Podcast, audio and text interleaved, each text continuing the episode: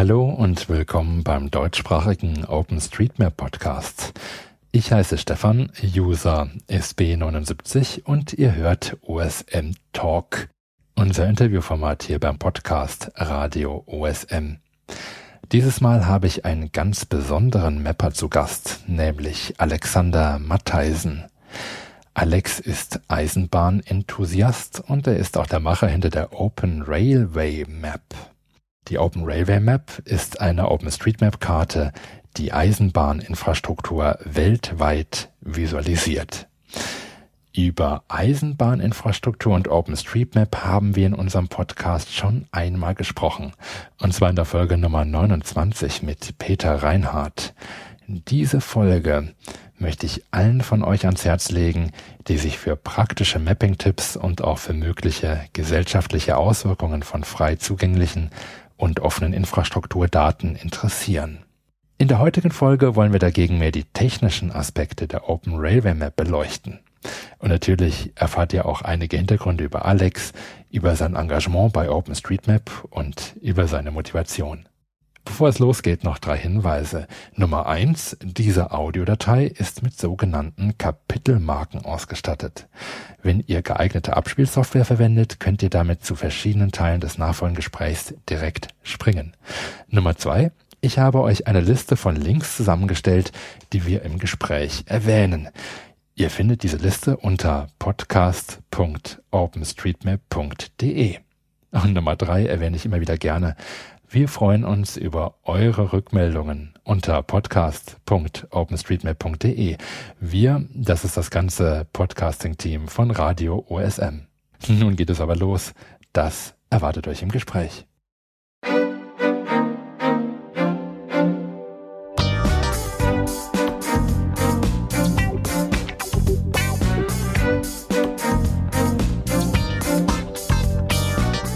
Aber das ist für die Zukunft geplant, dass man zum Beispiel eine Streckennummer angibt und bekommt dann vielleicht auch die Höchstgeschwindigkeiten, die es auf dieser Strecke gibt. Da könnte man ganz gut nachvollziehen. Wo hakt es denn eigentlich im deutschen Schienennetz?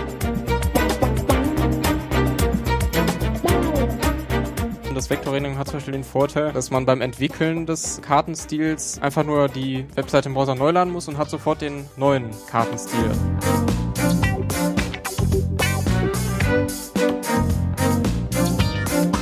Dadurch entstand bei den russischen Mappern jetzt so eine Open Railway Map Euphorie. Die haben auch erfreulicherweise die Tagging-Seite größtenteils jetzt schon ins Russische übersetzt und sind damit schon weiter als wir mit der englischen Übersetzung. Nicht schlecht.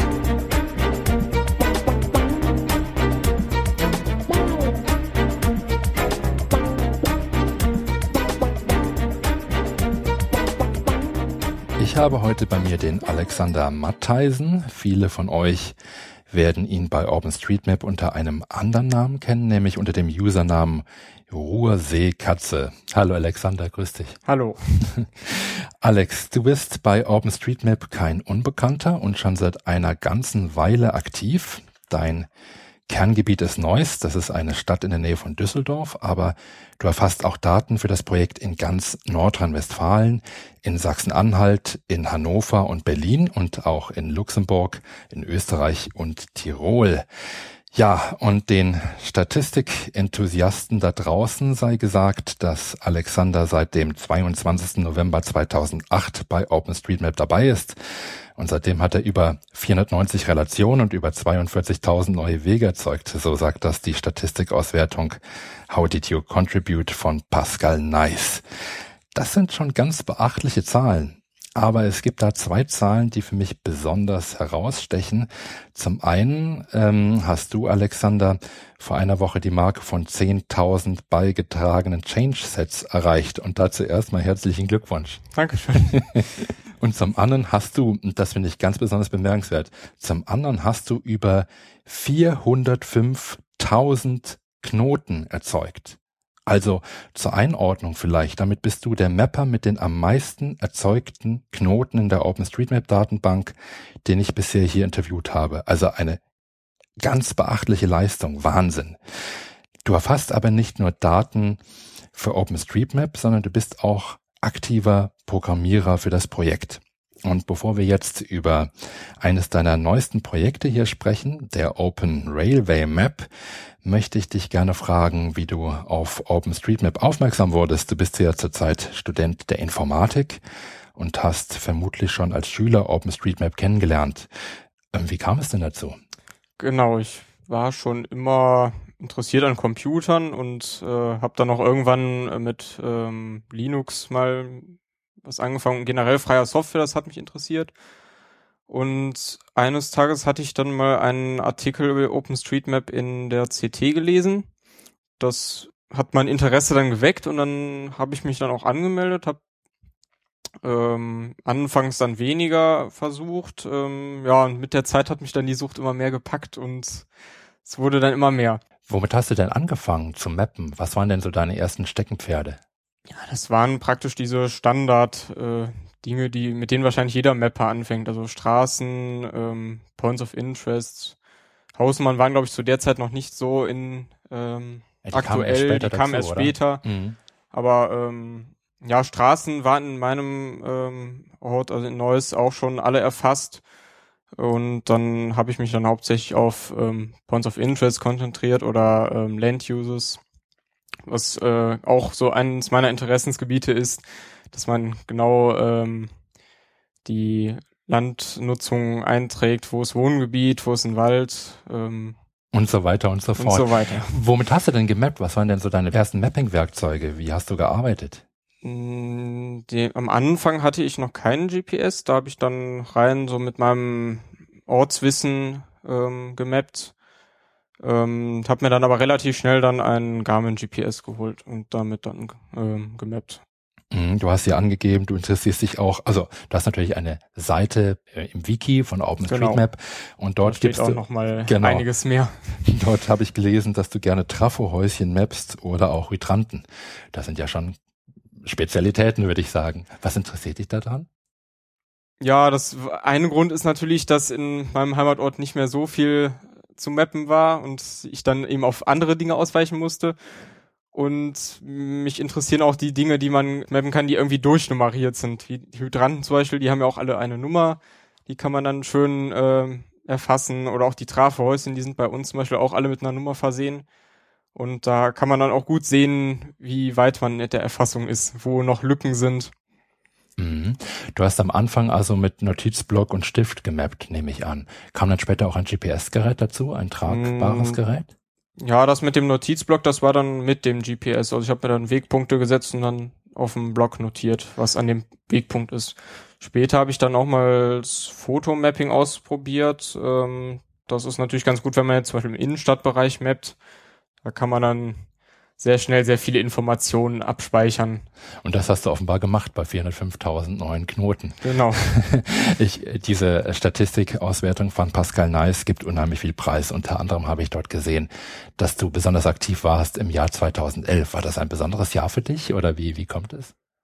Äh, gute Frage. ja, vielleicht hatte ich da gerade ein bisschen Zeit.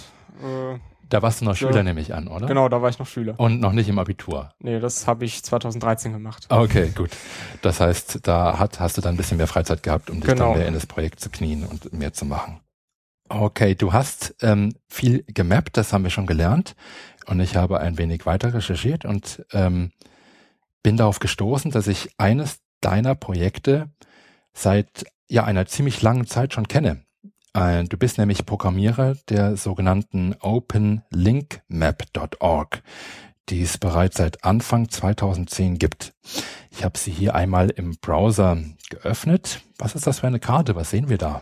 Ähm, ja, zuerst einmal, wie das angefangen hat. Ähm, ich habe auch angefangen, ähm, Webseiten und Wikipedia-Artikel in der OpenStreetMap zu erfassen, habe mich dann irgendwann ist mir dann aufgefallen, dass es ja keine Anwendung gibt, die die wirklich auswertet und dass man das irgendwie mal visualisieren müsste. Und so also. kam es dann zur Open Link Map, daher halt auch der Name. Also mittlerweile werden ja viele Informationen angezeigt, aber ähm, ursprünglich ging es eigentlich rein nur um Webseiten und Wikipedia-Links. Ja, also man kann ähm, Objekten in der OpenStreetMap-Datenbank ähm, Tags zu schreiben und da kann man unter anderem dann Links angeben und die hast du jetzt visualisiert. Genau. Okay. Und wolltest du etwas mit deiner Visualisierung bezwecken, dass mehr solche Informationen erfasst werden in der Datenbank? Oder genau, das einmal, dass mehr diese Informationen erfasst werden und natürlich, dass man die auch überhaupt mal sieht, weil sich da dadurch natürlich sehr schöne Anwendungszwecke ergeben. Ja, wofür hast du selbst deine Open Link Map schon benutzt? Das ist praktisch ein ganz gutes Gegenstück zu Google Maps. Also von Google Maps zum Beispiel kennt man es ja, dass man da auch auf einen ähm, Punkt klicken kann, sieht dann die Öffnungszeiten oder die Adresse, Telefonnummer und ähm, für diese gleichen Anwendungszwecke nutze ich die Open Link Map dann auch mal sehr gerne. Wenn ich mal wissen will, ähm, ob ein bestimmtes Geschäft noch auf hat, aber auch ähm, um in, in einer fremden Stadt dann ähm, mal die Sehenswürdigkeiten anzugucken. Aber es gibt zum Beispiel auch die Möglichkeit, ähm, Bilder zu verlinken und die werden dann in diesen Pop-ups auch schön angezeigt. Ah ja. Ähm, ich selbst habe die, die Seite auch genutzt. Äh, da hatte sie gerade frisch eingerichtet. Das hat mich motiviert, äh, ähm, Einträge, ähm, also Querverlinkungen in die Wikipedia dann hineinzugeben, in die OpenStreetMap-Datenbank und auch Links zu sammeln, die zu Geschäften beispielsweise gehören und die dann auch einzutragen. Das fand ich ganz interessant, weil so eine Visualisierung offenbar auch äh, Mapper steuert, bestimmte Informationen beizutragen. Das ist ein ganz interessanter Mechanismus, wie ich finde.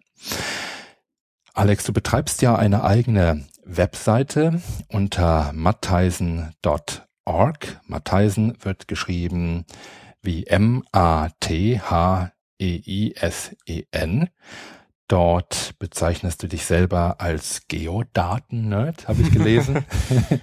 Aber man lernt dort auch, dass du noch weitere Interessen hast. Du bist Funkamateur und neben dem Amateurfunk hast du auch eine weitere große Leidenschaft. Du bist Mitglied im Verein der Eisenbahnfreunde Niederrhein-Grenzland.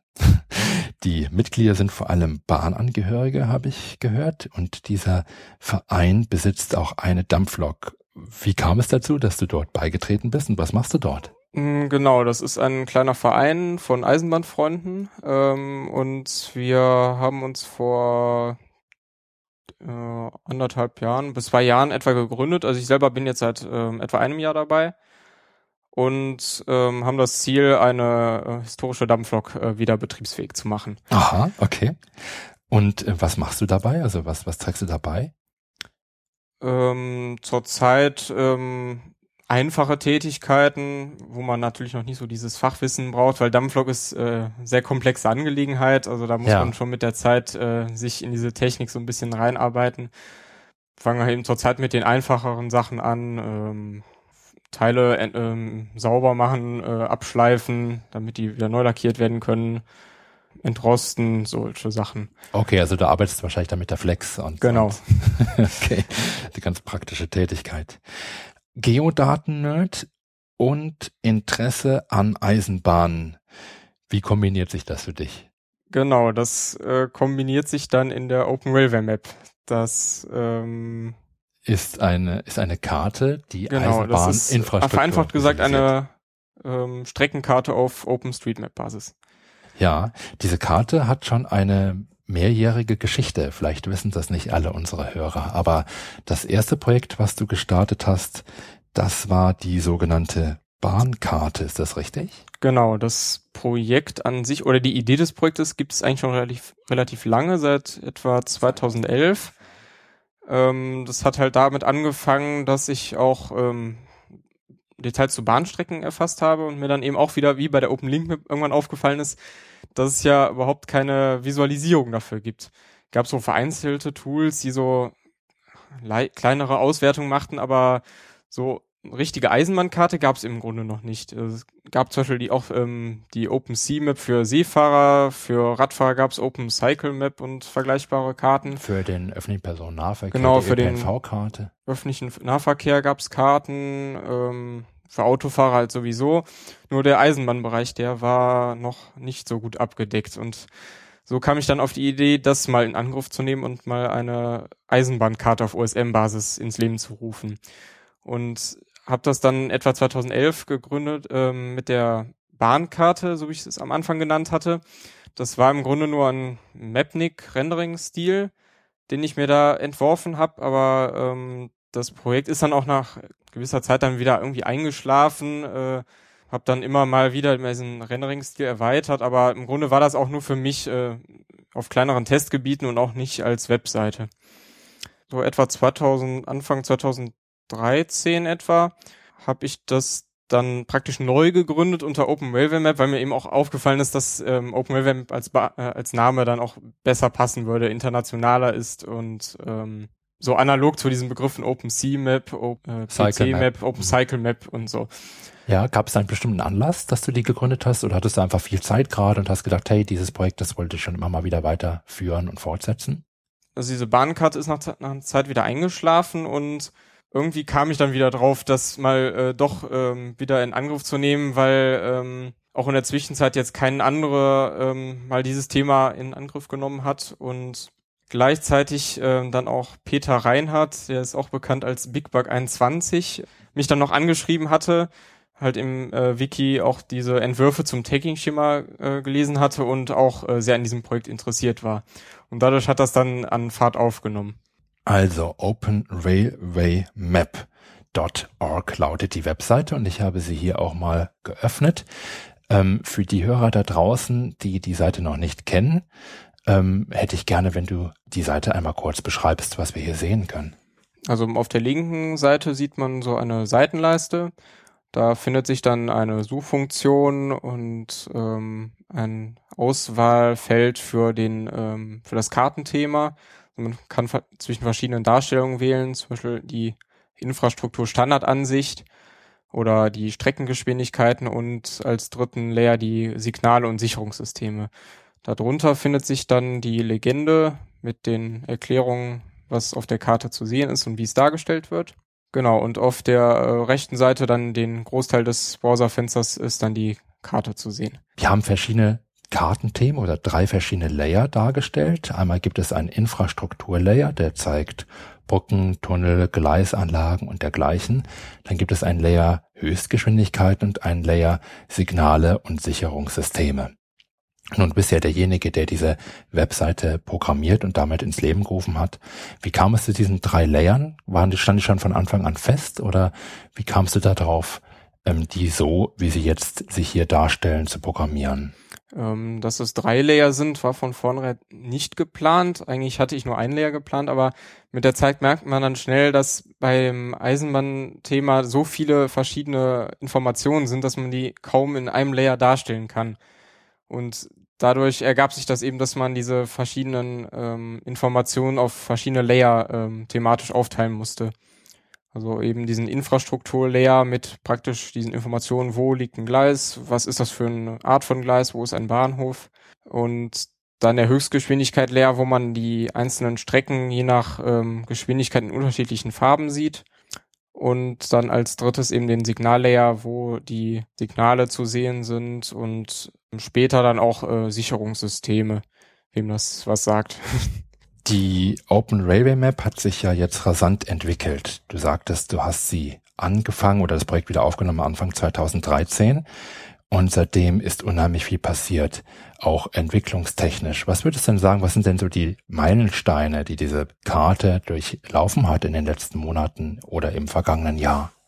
Mm, ja, vor allem erstmal die Karte, der Rendering-Stil, der wurde nach und nach erweitert, also ist immer noch nicht fertig aber ähm, hat sich jetzt schon mit der Zeit weiterentwickelt, es werden mehr Informationen dargestellt. Dann die Suchfunktion, die sehr hilfreich ist, die ist zurzeit auch noch nicht ganz fertig. Da gibt es noch kleinere Detailverbesserungen, aber die funktioniert im Großen und Ganzen schon ganz gut.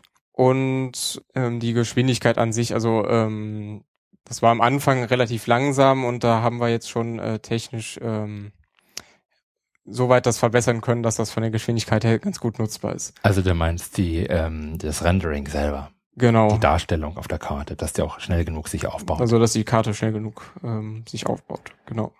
Okay. Wie sieht das eigentlich aus? Du finanzierst die Infrastruktur aus eigener Tasche oder ähm, wie sieht das? Ich meine, du wirst wahrscheinlich an dieser Karte nebenberuflich arbeiten oder in deiner Freizeit Genau, arbeiten. das ist ein reines Freizeitprojekt. Äh, verdienen tue ich damit nichts. Äh, das ist rein spendenbasiert. Ähm, ja.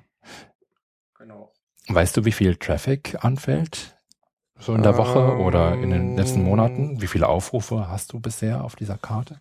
Ja, das ist immer unterschiedlich. Es gibt halt Tage, da kommen mehr Benutzer, mal weniger. Im Durchschnitt sind es pro Tag etwa 500 User, die sich die Seite angucken. Das ist ja schon mal nicht schlecht für seine Spezialkarte. Gut, die Visualisierung ist das eine. Das andere ist natürlich das Tagging-Schema, nachdem sich Leute dann eben ausrichten und organisieren und Eisenbahninfrastruktur erfassen. Da interessiert mich einfach mal, als du mit dieser Karte angefangen hast, gab es da eigentlich schon ein Tagging-Schema für Eisenbahninfrastruktur? In dem Sinne noch nicht. Also es gab diese Standard-Tags ähm, Eisenbahn und Straßenbahn, aber da fehlt halt schon noch sehr viel. Also andere Bereiche ähm, in OSM, die waren äh, vom Tagging schon weiter, aber Bahncard, ähm, Eisenbahn war noch ein, eine sehr große Lücke. Ähm, da waren für viele Details, die man erfassen könnte, noch überhaupt keine Tags vorhanden. Und da musste ich dann, bevor man überhaupt dann mal mit einer Karte anfangen konnte, erstmal ein geeignetes Tagging-Schema erfinden. Ja, es gab ja vor einigen Jahren eine große Diskussion, oder jedenfalls habe ich sie so wahrgenommen, vielleicht wurde sie von anderen nicht so groß wahrgenommen, aber ich habe das so wahrgenommen, eine große Diskussion zum Thema ähm, öffentlicher Personennahverkehr und Tagging-Schema gab es eine Kollaboration zwischen deutschen Mappern, zwischen Schweizer Mappern, um da ein, ein Schema ähm, herauszuarbeiten, das auch immer weiterentwickelt worden ist. So etwas gab es für die Eisenbahninfrastruktur nicht, oder?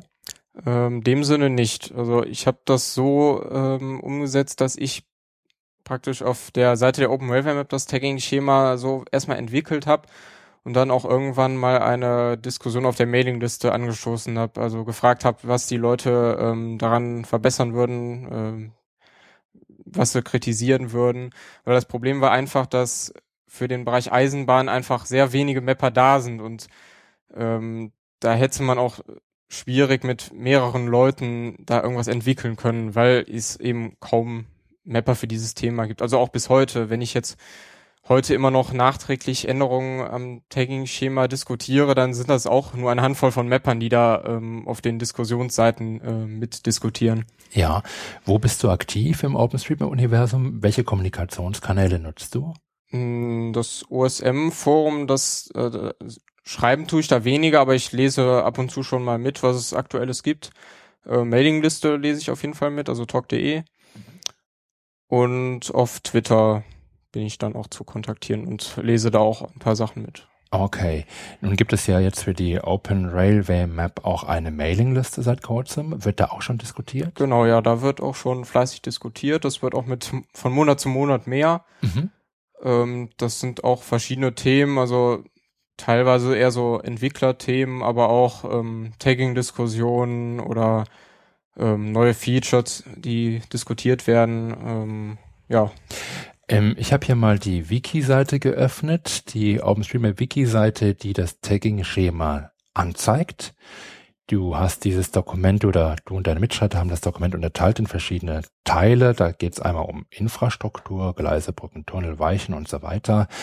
Dann geht es um Signale, Stellwerke, Betriebsstellen, Eisenbahnlinien, Betriebseinrichtungen und so weiter und so fort. Das zeigt alleine, dass das Thema schon ziemlich komplex ist. Ähm, und dieses Tagging-Schema hat sich in den letzten Monaten immer weiter herausdifferenziert und wurde immer weiterentwickelt. Wo gab es denn die meisten Diskussionen der Vergangenheit? Wo gibt es denn wirklich äh, Meinungsauseinandersetzungen? Oder die meisten, ja, die meisten Schwierigkeiten waren oder sind immer noch ähm, das Tagging der Gleise, weil es da manche Schwierigkeiten gibt, die jetzt auch so historisch gewachsen sind, ähm, wo man das Tagging-Schema verbessern müsste. Also ähm, zum Beispiel die Schwierigkeit, man hat eine stillgelegte Straßenbahnstrecke. Das ist mit dem bisher verwendeten Text schwer, äh, schwierig umzusetzen. Man hat ja zum Beispiel einmal dieses Tag ähm, Railway Disused und dann gibt's das Tag ähm, Railway Tram. Und ähm, wie gesagt, also eine stillgelegte Eisenbahnstrecke lässt sich damit schwer abbilden. Man könnte so Hilfskonstruktionen machen, ähm, Railway Tram Disused yes, aber da gibt's dann teilweise auch wieder Probleme. Und ähm, genau das ist so ein großes ähm, Problem noch am Tagging-Schema. Das wollen wir aber in der nächsten Zeit dann auch mal in Angriff nehmen und da dann nochmal eine größere Diskussion anstoßen. Wie sieht das denn aus? Im Projekt taggt man ja eigentlich Dinge, die tatsächlich vor Ort existieren. Wenn jetzt eine Bahnanlage oder eine Bahnstrecke stillgelegt worden ist, dann ist die vielleicht gar nicht mehr ja vorhanden? Oder sind das Bahnstrecken, die noch vorhanden sind, aber nicht mehr genutzt werden, über die du sprichst? Ja, da gibt's ja verschiedene Zustände. Also es gibt ja einmal die stillgelegten Bahnstrecken, da liegen noch Gleise, die sind vielleicht ein bisschen zugewachsen, aber ist halt noch eine Bahnstrecke. Ja, wie würde die, man die taggen da? Ähm, Railway Disused. Mhm. Dann gibt es ja die Strecken, wo noch eine Trasse vorhanden ist, wo vielleicht auch noch Signale stehen, aber wo die Gleise schon rausgerissen wurden, die aber halt noch erkennbar ist. Das ist dann eine ähm, abgebaute Strecke, Railway Abandoned. Aha. Abandoned? Abandoned. Ähm, genau, und dann die nächste Stufe wäre dann überbaut, Railway Raised. Ähm, da wurde die Trasse schon mit anderen Gebäuden zum Beispiel überbaut oder völlig entfernt, dass man die nur noch erahnen kann. Aha, okay. Da stellt sich natürlich die Frage, wie bei anderen USM-Dingen auch, ähm, soll man Dinge erfassen, die nicht mehr zu sehen sind? Ähm, da kann man sich natürlich drüber streiten. Also bei diesen ähm, überbauten Strecken, ähm, ja, da kann man diskutieren, ob das, ob man das eintragen sollte. Bei den stillgelegten, ähm, da sehe ich eigentlich keinen Diskussionsbedarf, weil die ja tatsächlich im Grunde noch vorhanden sind. Also mhm, und damit auch sichtbar und genau auch, sichtbar äh, und erfassbar. auch für einen Mapper, der jetzt äh, nicht irgendwie Eisenbahnhistoriker ist, auch noch äh, erkennbar sind von außen. Ja. Wenn man anfangen möchte, Eisenbahninfrastruktur zu erfassen, mit was sollte man beginnen? Das einfachste sind im Grunde erstmal die Gleise. Also erstmal die Gleise an sich vervollständigen. Es gibt viele größere Bahnhöfe, da fehlen vielleicht noch ein paar Nebengleise. Die kann man zum Beispiel von Luftbildern ganz gut abzeichnen. Das wäre so das Einfachste. Und dann ähm, davon ausgehend dann diese Details erfassen. Zum Beispiel ähm, ist die Strecke elektrifiziert, also gibt es Oberleitungen oder ja. Gibt es da in Deutschland noch viel zu tun? Oder sind schon viele Strecken erfasst? Was ist so deine Erfahrung? Also die Strecken an sich sind in Deutschland eigentlich vollständig. Also die Streckengleise, die Bahnhöfe, die dürften auch größtenteils vollständig sein. Wo es noch Lücken gibt, sind so Industriebahnen in größeren Werken, da fehlen dann oft noch diese einzelnen Verladegleise. Ja. Wenn du selber Eisenbahnmapping betreibst, also Eisenbahninfrastruktur für OpenStreetMap erfasst, wie gehst du da vor oder wie mappst du am liebsten? Also andere User ähm, kleben GPS-Systeme in ähm, Eisenbahnwaggons und fahren dann mit und äh, erfassen Informationen auf der Trasse. Was machst du am liebsten? Ähm, ich mappe einmal auch aus dem Zug heraus, dann aber ohne GPS meistens, weil ich dann nur noch Details wie Signale erfasse und ähm, sowieso auch meistens in Gegenden unterwegs bin, wo ich dann öfter bin und ähm, mir dann im Prinzip nur die Signale merken muss und äh, die Standorte dann auch zu Hause oder dann mit Hilfe des Luftbildes noch gut zuordnen kann. Ähm, was ich dann auch noch mache, ist, ähm, also ich ähm, fotografiere auch äh, häufiger mal Züge, bin öfter an Bahnanlagen zu Fuß unterwegs mit der Kamera und da kann man dann auch ganz gut die verschiedenen Details erfassen. Also gerade Signale sind dann gut mit der Kamera zu erfassen, kann man die fotografieren und das dann in Hause, äh, zu Hause in Ruhe auswerten. Das ist natürlich aus dem fahrenden Zug heraus etwas schwierig, dann bei einem komplexeren Signal dann auf die Schnelle alle Details daran äh, sich zu merken. Mhm. Du, ähm, du machst ja die Open Railway Map und das bedeutet auch, dass du ähm, darüber entscheidest, was an Eisenbahninfrastruktur in der Datenbank visualisiert wird und was nicht. Das ist ja auch eine gewisse Macht, die man dann ausüben kann. Und damit kann man natürlich auch Leute indirekt steuern. Ähm, ja, das hast du das gemerkt in den letzten Monaten oder hat sich das irgendwie bemerkbar gemacht für dich? dass du da ja, in gewisser also Weise steuern kannst? Ja, das stimmt natürlich, dass ähm, die Open Railway Map einen gewissen Einfluss hat, dadurch, dass es ja auch für das Thema Eisenbahn sonst im Prinzip keine andere Karte gibt und wir so ein ja, Monopol ist vielleicht der falsche Begriff, aber ja, quasi so ein Monopol haben, was das Eisenbahntagging angeht und da schon einen gewissen Einfluss haben und die ähm, Leute ja schon das so taggen, damit es auf der Karte erscheint. Also auch wenn wir bei OSM immer sagen, wir taggen nicht für die Renderer, aber ähm, im Endeffekt wollen die Leute ja schon ihre Daten irgendwie auf, in der Anwendung sehen können und da hat man natürlich schon einen gewissen Einfluss. Gibt es Leute, die dich konkret ansprechen, sei es per E-Mail oder Twitter oder über andere Kommunikationskanäle und dich fragen, ähm, Mensch Alex, äh, visualisier doch mal bitte diese Eigenschaft? Ja, da habe ich genug Anfragen aus, auch über das GitHub, dass ich da ähm, Vorschläge bekomme, was noch zu visualisieren ist und ähm, wie gesagt auch über E-Mails äh, kriege ich da ähm, wöchentlich Vorschläge über die Visualisierung, aber was sind das so für Vorschläge? Vielleicht Beispiele? Ähm, Beispiele, zum Beispiel die Signale vervollständigen. Also zurzeit werden viele Signale noch nicht angezeigt, die mhm. man taggen kann. Da gibt's halt häufiger Vorschläge, dass, dass ich die mal vervollständige oder stillgelegte Bahnstrecken, da, sie werden auch angezeigt, aber da gibt's dann teilweise noch Sonderfälle, die dann auch noch nicht äh, so korrekt angezeigt werden. Ähm, ja, das ist so das, was meistens kommt. Oder Verbesserungsvorschläge, ähm, zum Beispiel bei den Höchstgeschwindigkeiten, dass die irgendwie anders äh, gerendert werden sollten, besser visualisiert werden sollten, sowas in der Art. Und sind das sinnvolle Vorschläge? Kannst du die umsetzen oder hast du die schon umgesetzt, einige davon? Ja, einige habe ich schon umgesetzt. Also zum Beispiel bei den Höchstgeschwindigkeiten war mal das Problem, dass der Renderer ähm, von selbst schon ähm, so eine ähm, Zeichenreihenfolge hat und dadurch Tunnel immer ähm, natürlich unten gezeichnet werden, unter einer anderen Bahnstrecke, die äh, Layer 0 hat. Ja, das und ist, erscheint mir als nicht sehr sinnvoll, aber. Genau, das ist bei den Höchstgeschwindigkeiten kommt man dann zu dem Problem, dass dann eine Hochgeschwindigkeitsstrecke in einem Tunnel dann auf einmal von einer Strecke mit einer ganz niedrigen Geschwindigkeit überdeckt wird, obwohl es eigentlich andersrum sein sollte. Und da zum Beispiel waren dann noch so kleinere ähm, Verbesserungen notwendig. Also bist du ganz dankbar für Hinweise. Dann, ja. Dann ist die, die Entwicklung des Rendering-Styles ist dann mehr oder weniger auch eine kollaborative Sache. Ja, also das Rendering ist natürlich, ähm, da gibt's viele Sonderfälle, ähm, die sehe ich bei meinem Testgebiet oder ich, äh, ja, ich wenn ich das Rendering verbessere, dann schaue ich mir natürlich immer nur meine Gegend an.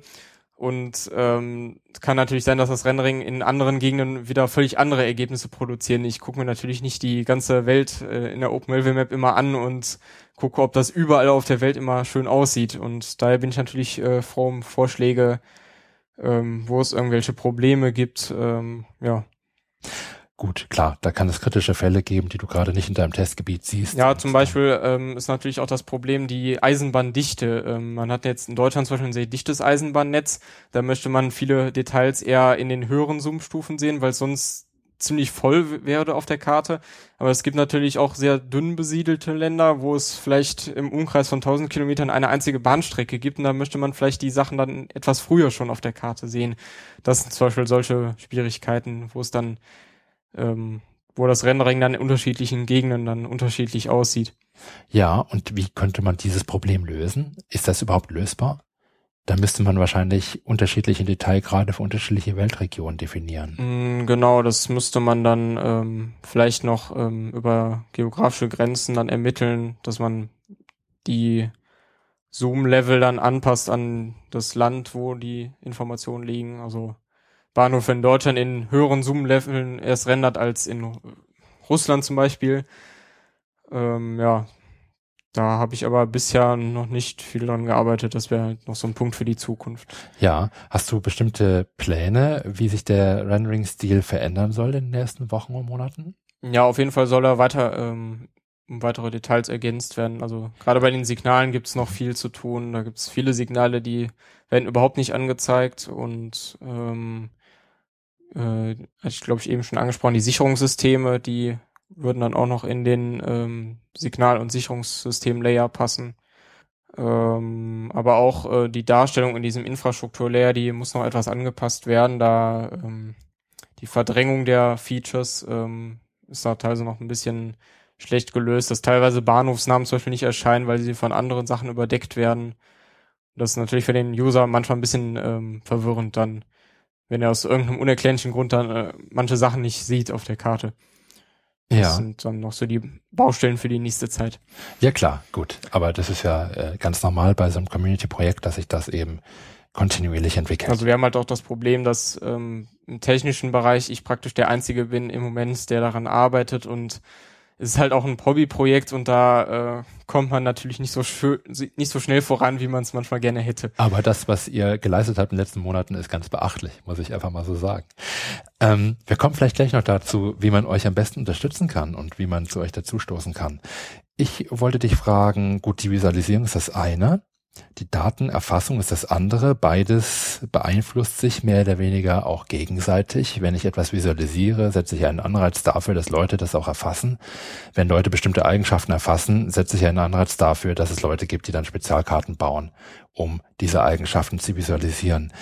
Du hast ähm, für einen recht beliebten Editor in OpenStreetMap ein sogenanntes Preset entwickelt, um das Erfassen von Eisenbahn Infrastruktur zu erleichtern. Was ist das, dieses JOSM Preset? Was genau, ist das, das, ist eine Vorlage für den Editor JOSM. Das, äh, damit lässt sich dieses Menü ergänzen um weitere Einträge, die dann das Tagging vereinfachen. Also dadurch muss man sich nicht mehr diese einzelnen Tags merken, die jetzt gerade beim Eisenbahn-Tagging teilweise sehr komplex sind, sondern kann sich dann bequem so über die grafische Oberfläche die Sachen zusammenklicken. Markiert dann zum Beispiel ein Gleis und wählt dann übers Menü dann Einträge aus, hat dann ähm, so formularähnliche ähm, Dialoge und kann dann verschiedene Informationen dann auswählen. Ja, ist es so, dass ich tatsächlich jede dieser Eigenschaften, die ich hier in dem Tagging-Schema im OpenStreetMap-Wiki sehe, auch schon in dem Preset wiederfinde? Die sind praktisch komplett im Preset enthalten. Alle Achtung, das macht das Erfassen deutlich einfacher dann. Ja. Klasse. Ähm, wie wird denn dieses Preset eigentlich entwickelt? Du entwickelst das selber und das ist wahrscheinlich ein XML-File, oder? Genau, das ist ein XML-File. Ähm, da gibt es bisher nur einen File für Deutschland. Also der, die Idee ist, dass man für jedes Land ein eigenes File ähm, entwirft. Natürlich dann einmal wegen den Sprachen, aber auch um das Tagging an die ähm, Besonderheiten in einzelnen Ländern anzupassen, weil es da ja unterschiedliche Begrifflichkeiten gibt und äh, sowas. Und ähm, da gibt es, wie gesagt, bisher nur ein Tagging-Schema für Deutschland und ähm, wir wollen halt mit der Zeit dann noch weitere Länder dann dazu bekommen. Ja, das heißt, ähm, noch lokalisieren wahrscheinlich braucht ihr dann Leute, die diese Begriffe übersetzen. Okay, und, aber du entwickelst dieses Preset allein und es gibt jetzt erstmal keinen, der dir da, dich dabei unterstützt zur Zeit, oder? Ja, Peter hat auch ähm, in der letzten Zeit mal etwas daran gearbeitet. Ein weiteres Projekt, an dem du arbeitest, und das ist, glaube ich, das jüngste Projekt von dir, ist auch anzusiedeln in den Bereich Open Railway Map. Und dabei handelt es sich um den Node Tile Server. Und das ist jetzt das, was wahrscheinlich ein bisschen technischer wird heute bei unserem Gespräch. Es geht um das Rendern von Karten und es geht um Tile Server und ich denke mir, dass es vielleicht ganz sinnvoll sein kann, wenn wir einmal so einen virtuellen Spaziergang machen. Wir rufen mal die Seite auf im Browser und dann sehen wir, dass die Karte angezeigt wird. Und was passiert da in dieser Zwischenzeit zwischen diesem Aufruf und dem Anzeigen der Kacheln dieser Karte? Was passiert denn eigentlich genau? Vom genau, Browser also, zum Server und zurück? Wenn man sich jetzt eine, einen Kartenausschnitt in ähm, Browser anschaut, dann schickt der Browser erstmal Anfragen an den Server, welche Kacheln er gerne haben möchte. Genau, dazu muss man sagen, dass das, was wir da sehen, diese Karte ist unterteilt in verschiedene Kacheln. Genau, das ähm, sind ähm, quadratische Bilder, aus denen die Karte dann zusammengesetzt ist. Mhm. Und ähm, wenn man sich jetzt einen Kartenausschnitt anschaut, dann wird eben berechnet, welche Kacheln für diesen aktuellen Kartenausschnitt gebraucht werden. Und die werden dann ähm, vom Server angefragt. Auf dem Server werden diese Anfragen entgegengenommen und der prüft dann, ob die Kacheln schon vorliegen. Weil es wäre zu ineffizient, wenn man die erst auf Anfrage ähm, erzeugen würde. Deswegen werden die gecached, also zwischengespeichert. Und es wird dann eben erstmal geschaut, ob die Kachel eventuell schon erzeugt wurde, weil die vielleicht vor einer Stunde von einem anderen Benutzer auch schon mal angefragt wurde.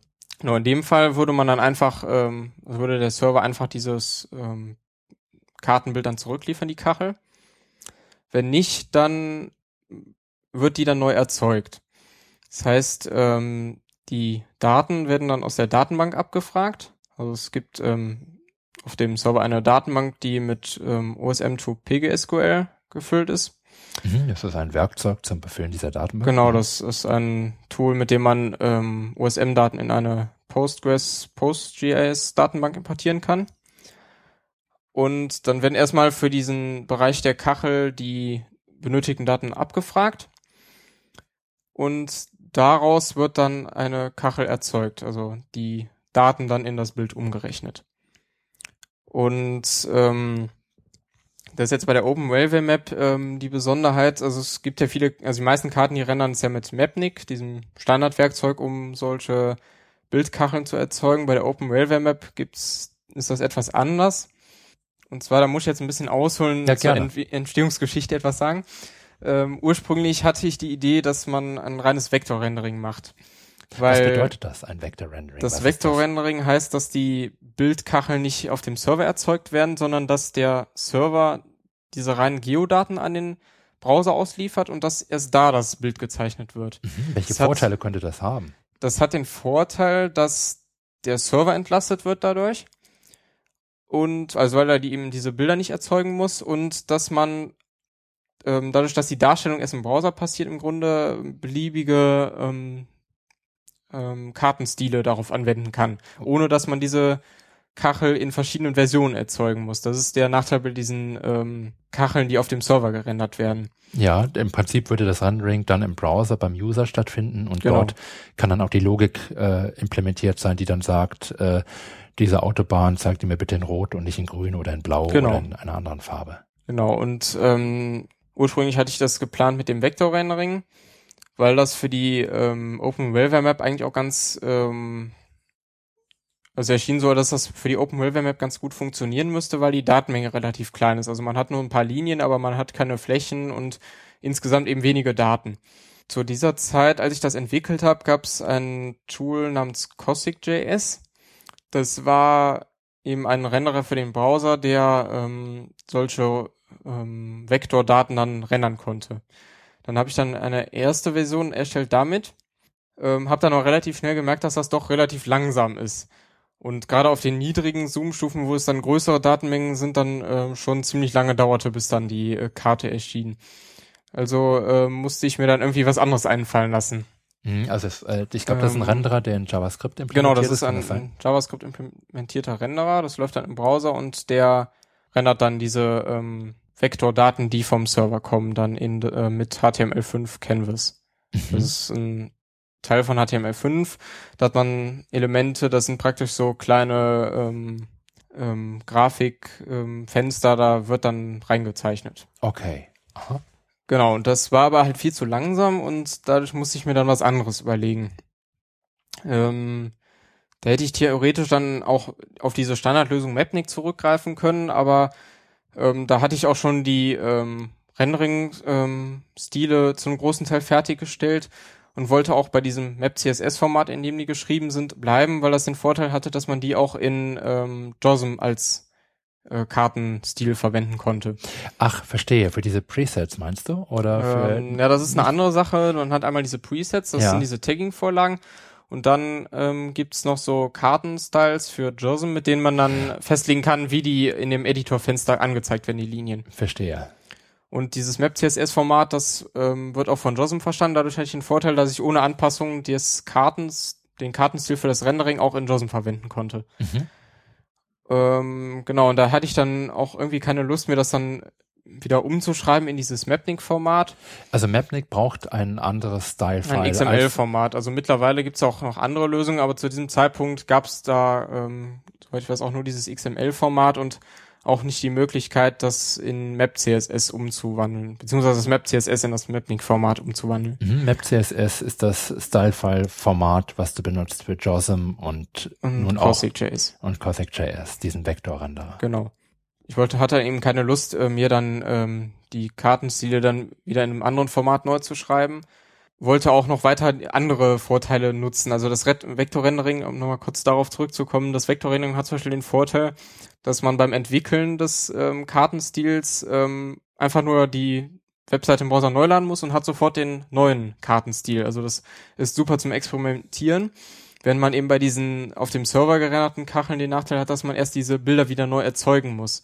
Das verlangsamt halt die Entwicklung. Deswegen wollte ich halt diesen Vorteil des Vektorrenderings dann irgendwie noch behalten. Und ähm, bin dann schnell auf die Idee gekommen, dass man einfach bei Cossack.js bleiben könnte, aber das auf den Server verteilen könnte.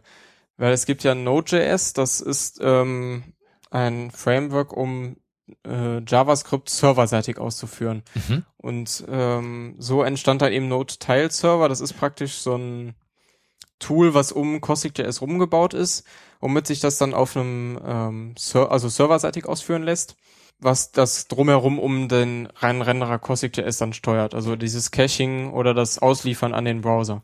Also für nochmal für ganz dumme für mich, wenn die Anfrage äh, vom Browser an den Server kommt, bitte liefere mir eine Kachel, dann holt sich dein Teilserver die Daten aus der Datenbank und füttert sie an Cossack.js und Cossack.js rendert auf einem Canvas-Element Aber das ist nicht verfügbar, weil wir sind nicht im Browser. Genau. Deswegen musst du diese Ausgabe umleiten. Für Node.js gibt es ein Modul namens Node Canvas. Das kann dann serverseitig praktisch dieses Canvas-Element simulieren. Und damit ist es dann möglich, dass man ohne Anpassungen dann auch Cossack.js verwenden kann. Und das rendert dann in dieses virtuelle ähm, Canvas-Element. okay. Und dieses Modul erlaubt es dann, den gezeichneten Inhalt dieses Canvas-Elements dann als PNG zu exportieren, also praktisch als normale ähm, Grafik. als normale Bitmap-Grafik, Genau. die dann wie eine normale Kachel dann zurückgesendet wird an den, an den Browser. Node Server bietet eben noch den Vorteil, dass zwar jetzt das ähm, Rendering eigentlich auf dem Server stattfindet, aber es hat auch weiterhin noch die Funktion, dass es auch nur die reinen Vektorkacheln ausliefern kann und somit kann man immer noch ohne zusätzlichen Aufwand das Vektor-Rendering machen. Ist das denn tatsächlich implementiert? Also könnte man die OpenRailwareMap.org Webseite öffnen und dann sich das Vector-Rendering ansehen? Also es gibt auch noch eine Canvas-Version, die ähm, da hängt man einfach ähm, slash canvas.php an. Ist das dokumentiert oder ist das äh, mehr oder weniger Das geheim? ist äh, ja geheim nicht, aber es ist auch nicht dokumentiert, weil es für den normalen User eigentlich viel zu langsam ist. Also in der Regel benutze ich das selber nur, wie gesagt, zur Entwicklung des ähm, Rendering-Stils, weil man da eben sehr schnell die Änderung auf der Karte sieht.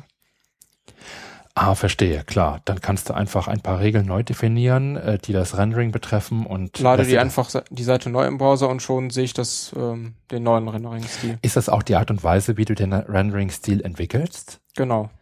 Editiere dann bei mir am PC die ähm, Web-CSS-Files und lade die dann auf den Server hoch, lade die Seite einmal neu und schon sehe ich dann die das Ergebnis. Ja.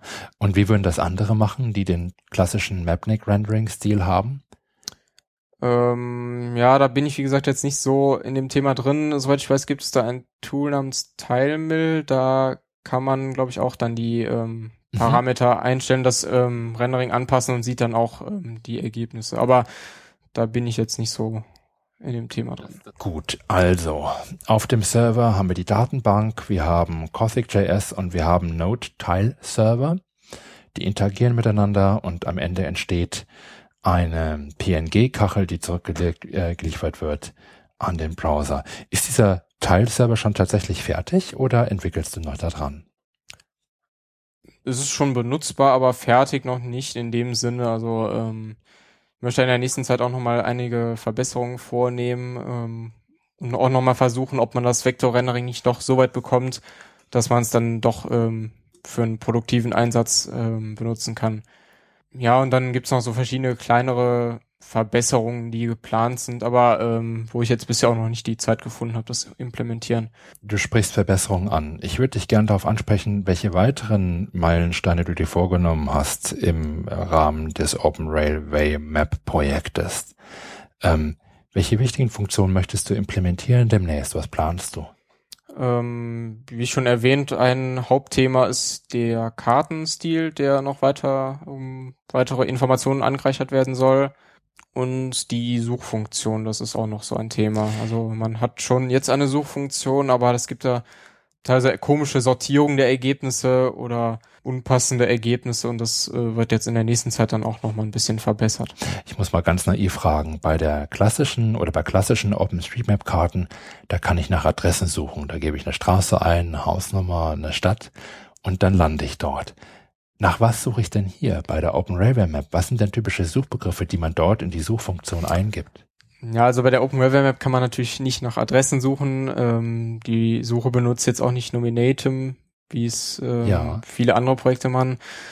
Die Suche äh, arbeitet rein auf diesen Eisenbahndaten und damit kann man zum Beispiel nach ähm, Bahnhöfen suchen oder Betriebsstellen im allgemeinen Sinne. Hast du so ein Ähm, Beispiel, was wir mal eintippen können? Man könnte jetzt zum Beispiel jetzt meinen Heimatort Neues Hauptbahnhof eingeben. Genau, das ist übrigens auch noch ein klein, eine Kleinigkeit, die in der nächsten Zeit verbessert werden soll, dass man ähm, zum Beispiel, wenn man HBF eingibt, dass dann auch nach Hauptbahnhof gesucht wird oder umgekehrt, wenn man Hauptbahnhof eingibt, dann nach der Abkürzung HBF. Das ist zurzeit auch noch nicht implementiert. Deswegen kann es halt teilweise sein, dass man manche Bahnhöfe nicht findet, obwohl die ja eigentlich erfasst sind. Genau, und dann ähm, kann man die Suche starten und dann sieht man die Ergebnisse. Wenn man jetzt auf das Ergebnis draufklickt, dann springt die Karte zu der Stelle und markiert dann den Bahnhof mit einem kleinen Marker. Ja, gut. Bahnhöfe, das kann ich mir gut vorstellen, dass man danach suchen kann. Das hast du auch gerade hier auf dem Laptop gezeigt.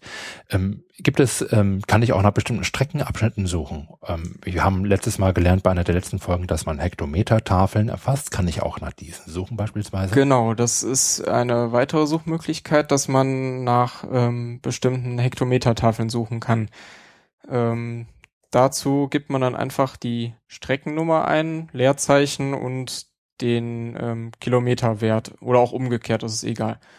Als Beispiel zum Beispiel die Strecke zwei, mit der Nummer 2610, Leerzeichen ähm, 42,0. Dann dauert es einen kleinen Moment und, und dann wird der ähm, äh, passende Hektometerstein rausgeworfen. Also die, ähm, der Kilometer 42,0 der Genau, Strecke in dem Beispiel ähm, gibt es für genau diesen Wert auch einen äh, erfassten Kilometerstein. Dann springt er direkt zu dieser Stelle. Das liegt in der Nähe von Meerbusch Osterrad. Ich weiß nicht, welche Hörer von uns diesen Ort kennen. Ich vermute mal nicht so wahnsinnig viele. Zwischen Neuss und Krefeld. okay. Genau, und äh, in diesem Fall war genau dieser Kilometerstein erfasst. Das heißt, er springt genau zu dieser Stelle.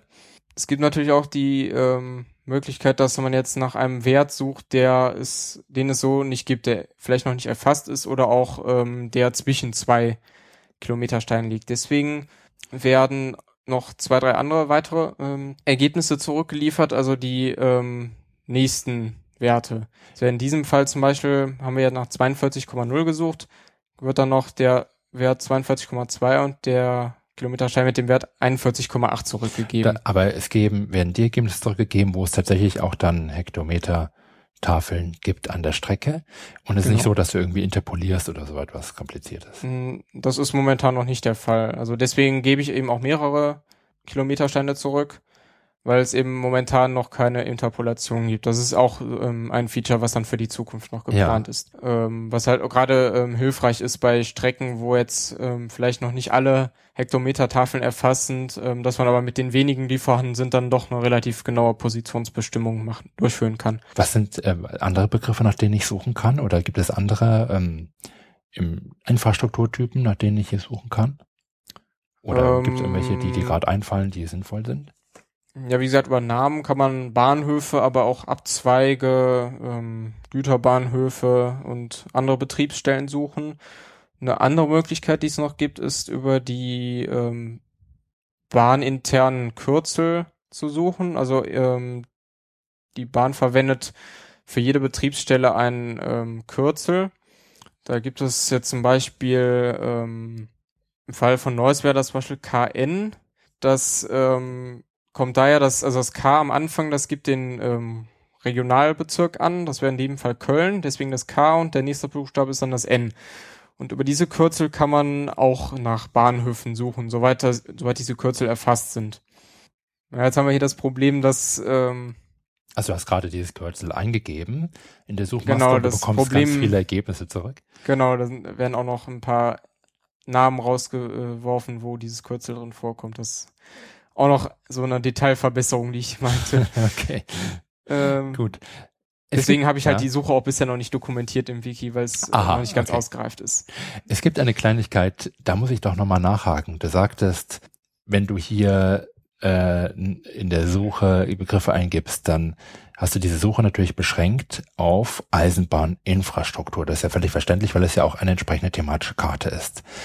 Auf der Serverseite, da haben wir ja die Datenbank liegen. Ich nehme an, dass dort ja nicht eine vollständige Kopie der kompletten OpenStreetMap-Daten des Projektes liegen wird, oder? Was liegt denn da eigentlich bei dir auf dem Server? An? Ähm, ja, das wäre zu, eine zu große Datenmenge, wenn man alle Daten, die es in der OpenStreetMap-Datenbank gibt, jetzt in die ähm, Datenbank auf dem Server importieren würde. Deswegen ist das etwas anders gelöst. Und zwar ein, haben wir auf dem Server einen Planet-File im Binärformat. Das ist halt relativ platzsparend. Mhm. Da sind alle Features drin. Und mit dem Tool OSM-Filter werden dann die ähm, eisenbahnbezogenen Informationen da rausgefiltert und die dann nur in die Datenbank importiert mit OSM to PGSQL. Das Updaten ist dadurch ein bisschen kompliziert, weil man eben mit diesen gefilterten Daten arbeitet. Da Genau, du möchtest die Daten natürlich aktuell halten, Genau, denn wenn Leute neue Infrastruktur erfassen, möchten die natürlich auch gerne ähm, die auch bald visualisiert sehen. Das ist ja auch durchaus motivierend für die Mapper. Ähm, ich nehme an, es gibt ja regelmäßig Diff-Files, die veröffentlicht werden. Ich also nehme an, dass du Moment- diese Diffs anwendest auf diesen binären Planeten, auf diese binären Planeten-File, richtig? Genau, also im Moment ähm, wird die Datenbank äh, jede Nacht aktualisiert. Und bei diesem Update-Prozess werden dann ähm, mit dem Tool OSM Update die Diff-Files ähm, seit dem letzten Update runtergeladen auf dieses ähm, Planet-File ähm, angewendet. Dann werden diese neuen Daten gefiltert und dann hat man eben dieses, diese alten gefilterten Eisenbahndaten und die neuen und daraus wird dann ein Diff gebildet und das wird dann auf die OSM äh, mit OSM to PGSQL dann auf die Datenbank angewendet. Also etwas kompliziert, aber es ähm, dadurch, dass wir mit gefilterten Daten arbeiten, leider nicht einfacher möglich. Ja, das ist immer noch schneller, als würdest du die alte Eisenbahninfrastrukturdatenbank komplett wegwerfen und neu befüllen durch die neu gefilterten Eisenbahninfrastrukturdaten. Ob das jetzt tatsächlich schneller ist, weiß ich jetzt ehrlich gesagt gar nicht genau. Ähm, durch die Diffs hat man aber den Vorteil, dass man genau ermitteln kann, an welchen Stellen sich die Karte geändert hat und an Aha. welchen man die Kacheln zum Beispiel neu erzeugen muss. Du hattest ja gesagt, die Kacheln werden serverseitig durch Cossack.js erzeugt und dann zwischengespeichert. Dass wenn Genau, mehrere die- Leute auf dieselbe Kachel zugreifen wollen, dass der Server nicht immer wieder neu rendern muss. Genau, die werden zwischengespeichert. Und bei dem Update ähm, kann OSM to PGSQL dann auch eine Liste von Kacheln erzeugen, die geändert wurden. Und diese Kacheln werden dann ähm, beim Update markiert und ähm, ruft jetzt beim am nächsten Tag zum Beispiel nach einem Update ein User die Karte an dieser Stelle auf. Dann bekommt er zuerst die alte Kachel zurückgeliefert. Im Hintergrund wird dann diese Kachel aber in eine Warteschlange eingereiht und dann neu gerendert. Und ähm, nach ein paar Sekunden sollte die neu gerenderte Karte dann auch erscheinen. Also wenn man jetzt ähm, seine Änderung auf der Karte sehen möchte, dann muss man im Prinzip erstmal diese Stelle besuchen und äh, damit die Karte, äh, die Kachel geladen wird. Und dann am besten ein paar Mal ähm, rein und rauszoomen und nach ein paar Sekunden sollte dann auch die neue Kachel geladen werden. Okay, die muss aber tatsächlich dann nochmal neu angefordert werden. Das ist nicht so irgendwie, dass es so ein Push-Mechanismus gäbe. Das wird wahrscheinlich dieses Leaflet-Framework jetzt nicht hergeben, oder? Nee, also das ist dann halt, wenn man rein und wieder ähm, rauszoomt, dann wird eben bei jedem äh, Zoom-Vorgang dann die, werden die Kacheln neu angefordert. Ah, Okay, verstehe. Vielleicht sollte man auch sagen, dass Leaflet die, äh, das JavaScript, die JavaScript-Software ist auf der Browserseite, die diese Kacheln dann auch anordnet und darstellt und dann auch die Aufforderung für neue Kacheln in einen Server schickt. Ist das richtig so? Genau. Genau. Ah ja, okay, gut. Ich glaube, das war noch ein interessanter Aspekt, den wir eben bei der im Serverinfrastruktur übersehen hatten. Was man jetzt noch sagen kann, dadurch, dass wir nur die Eisenbahndaten auf dem Server haben, können wir natürlich auch nur die Eisenbahndaten rendern. Und äh, die Karte ist so aufgebaut, dass man als Hintergrundlayer eine normale Mapnik-Karte hat und darüber einen halbtransparenten Layer in, mit den Eisenbahndaten, der da drüber gelegt wird und dadurch eine vollständige Karte hat. Weil es wäre im Moment mit unserer momentanen Ausstattung zu aufwendig, eine komplette Karte zu rendern. Deswegen rendern wir eben nur diese Eisenbahn-Features und legen die über eine normale Mapnik-Karte drüber. Die bunte Mapnik-Karte würde es etwas schwierig machen, da die ähm, Bahndetails von den übrigen Details zu unterscheiden. Deswegen haben wir mit einem kleinen ähm, Plugin für Leaflet, wird die Mapnik-Karte dann im Browser in Schwarz-Weiß umgerechnet. Dadurch Ach. hat man dann die schwarz-weiße Hintergrundkarte und diese bunten Eisenbahnlinien darüber. Du kommst mir zuvor mit meiner Frage. Ich wollte nämlich gerade fragen, wer erzeugt denn die Graustufen-Mapnik-Kacheln? Die erzeugst du selber on the fly? Ja, das ist ein Plugin für Leaflet. Also es passiert dann im Browser.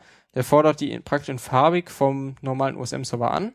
Und im Browser werden die dann, das nennt sich glaube ich Leaflet Grayscale, das Plugin, werden die dann in eine Schwarz-Weiß-Grafik umgewandelt. Ich merke schon, wahrscheinlich ist das eine Standardtechnik und da ich die einfach bisher noch nicht genutzt habe, bin ich gerade so überrascht.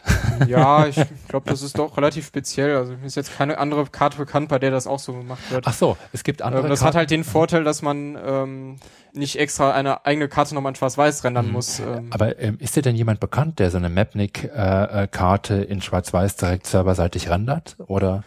Da gibt es, glaube ich, den Wikimedia Tools Server, die auch eine Schwarz-Weiß-Karte, glaube ich, rendern. Okay, das kann sein. Das weiß ich nicht genau. Das müssen wir mal prüfen. Also, ich hatte dich eben schon mal darauf angesprochen, wie du die Open Railway Map weiterentwickeln möchtest.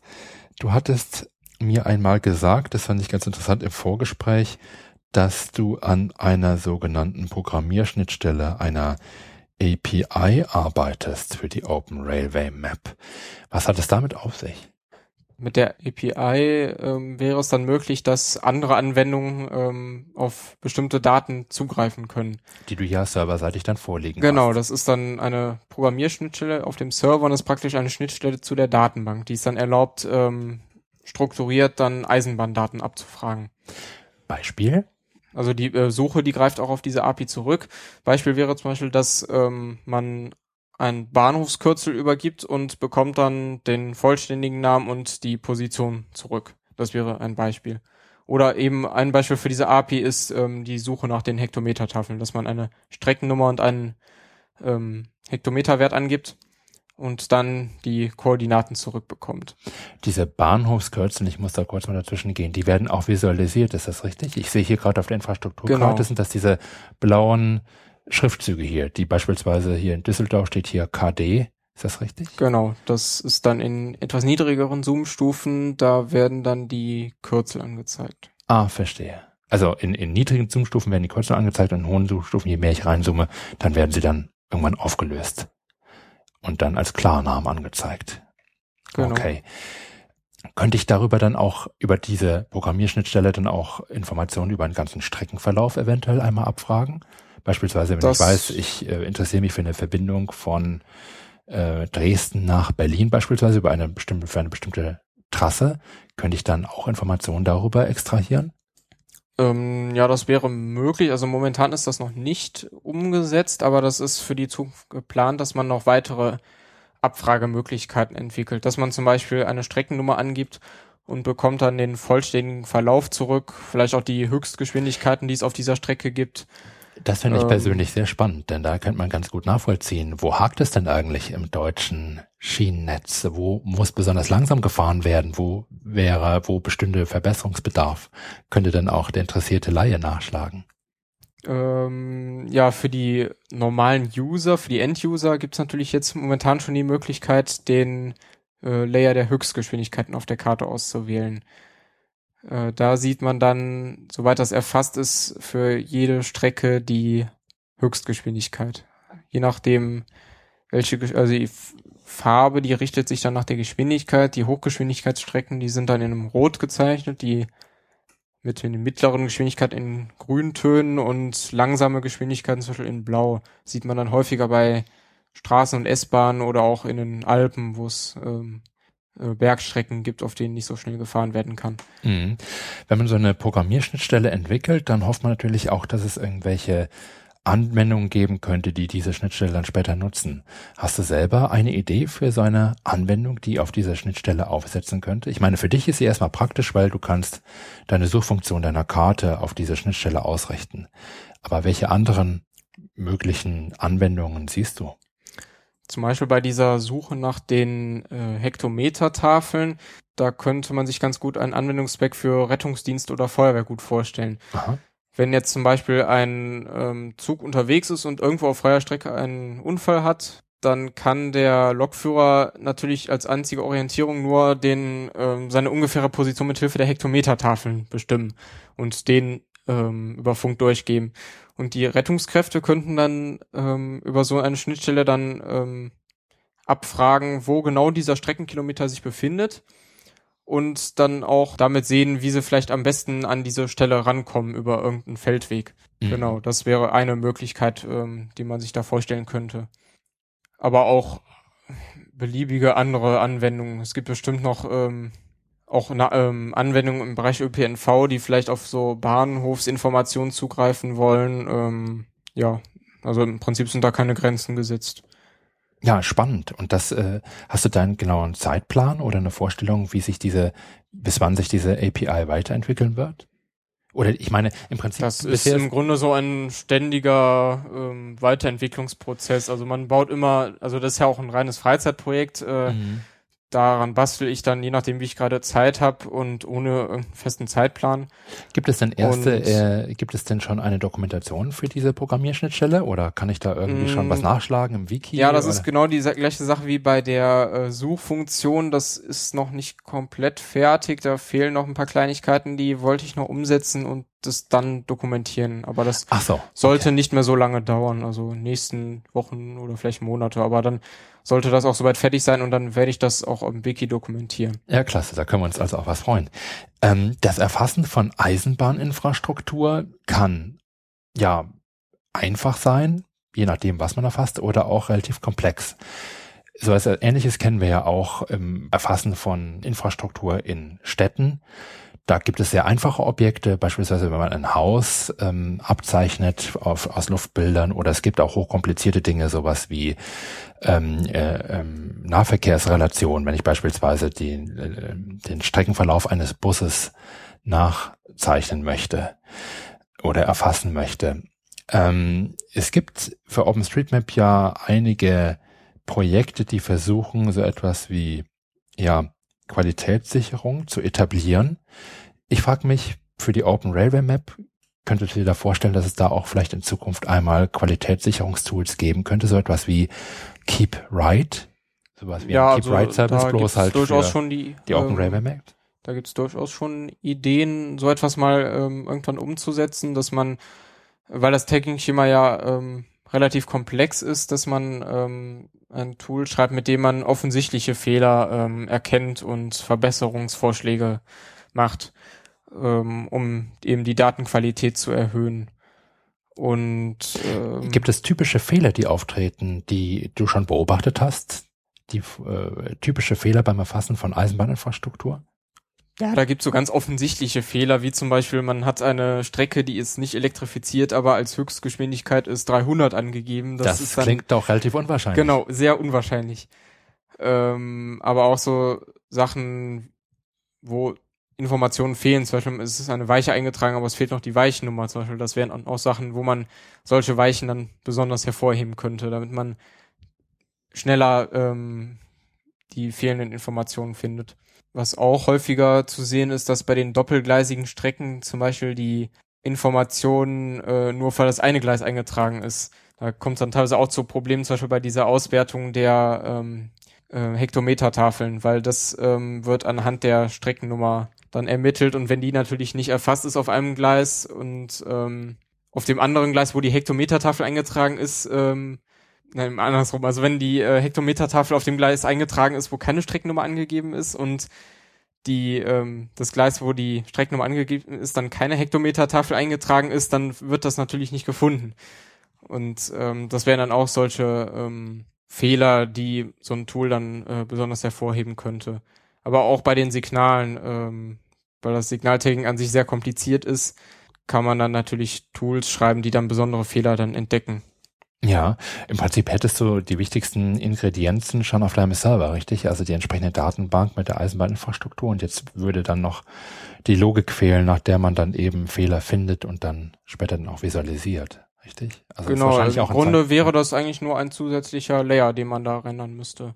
Weil die Daten sind ja schon da und man kann ja dann Rendering-Regeln schreiben, dass dann, wie gesagt, eine Strecke ohne Oberleitung, aber mit Höchstgeschwindigkeit 300 dann in Rot hervorgehoben wird. Ja. Bist du selber auf bestimmte Fehler schon mal gestoßen, ganz konkret in den letzten Wochen, wo du schmunzeln musstest? Irgendwas, was du besonders mm, absurd fandest oder lustig? Da fällt mir jetzt auf Anhieb nichts an, aber beim Mappen fallen, fallen mir immer wieder so kleinere Fehler auf, die ich dann auch schon auf eine To-Do-Liste setze und ähm, sammel, damit man die dann eben eines Tages dann mal bei so einem, wenn man so ein Tool implementiert, dann auch umsetzen könnte. Mhm. Ja, klasse. Das sind also die nächsten Projekte, die so anstehen. Die Programmierschnittstelle, eventuell ein Layer, der Fehler anzeigt und natürlich die Weiterentwicklung des Rendering-Stils. Ich wollte dich fragen, du bist ja gut auf der technischen Seite momentan mehr oder weniger Alleinkämpfer. Du bekommst zwar Hinweise über E-Mails und von Usern, das ist auch klasse, aber du programmierst im Prinzip erstmal für dich selber. Was sind da für dich Baustellen, wo du sagen würdest, hey, ähm, die würde ich sehr gerne abgeben an jemanden, der da Interesse hat, der mich da unterstützen könnte? Ähm, ja, im Grunde alles die Bereiche, die sich jetzt nicht primär um die Technik drehen. Zum Beispiel dieses Entwickeln des Rendering-Stils, was auch relativ zeitaufwendig ist, da könnte ich mir sehr gut Hilfe vorstellen, weil das auch Leute ohne größere Einarbeitungszeit relativ schnell umsetzen können. Ähm, das ist natürlich bei den technischen Sachen im Hintergrund etwas schwieriger, aber ähm, diese das Kartenrendering, das ist natürlich für Außenstehende relativ ähm, leicht, dann da in das Thema reinzukommen. Das wäre eine Sache, wo ich gut ähm, Unterstützung gebrauchen könnte, aber da auch man im Prinzip nur eine Textdatei editieren, also genau, nur in das, Anführungszeichen. Dieses Map CSS Format, das ist ähm, relativ ähn, also ist ähnlich aufgebaut wie CSS, womit man Webseiten designt.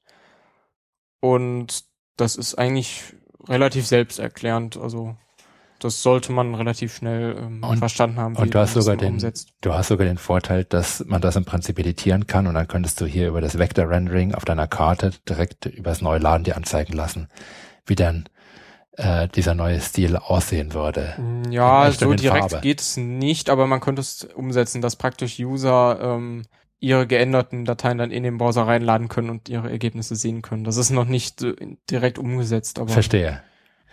Gibt es irgendwelche Dinge äh, beim JOSM Preset, das du ja, da das JOSM Preset, da gibt es ja im Moment nur das für Deutschland. Also die Idee ist eben, dass man für jedes Land dann ein JOSM Preset hat ähm, momentan gibt es nur das für Deutschland. Ähm, da ist natürlich ähm, schön, wenn man da mit der Zeit mehr Länder dazu bekäme, damit es dann auch ähm, Mappern aus anderen Ländern dann einfacher gemacht wird, sich da in die, ähm, mit dem Thema Bahnmapping zu beschäftigen.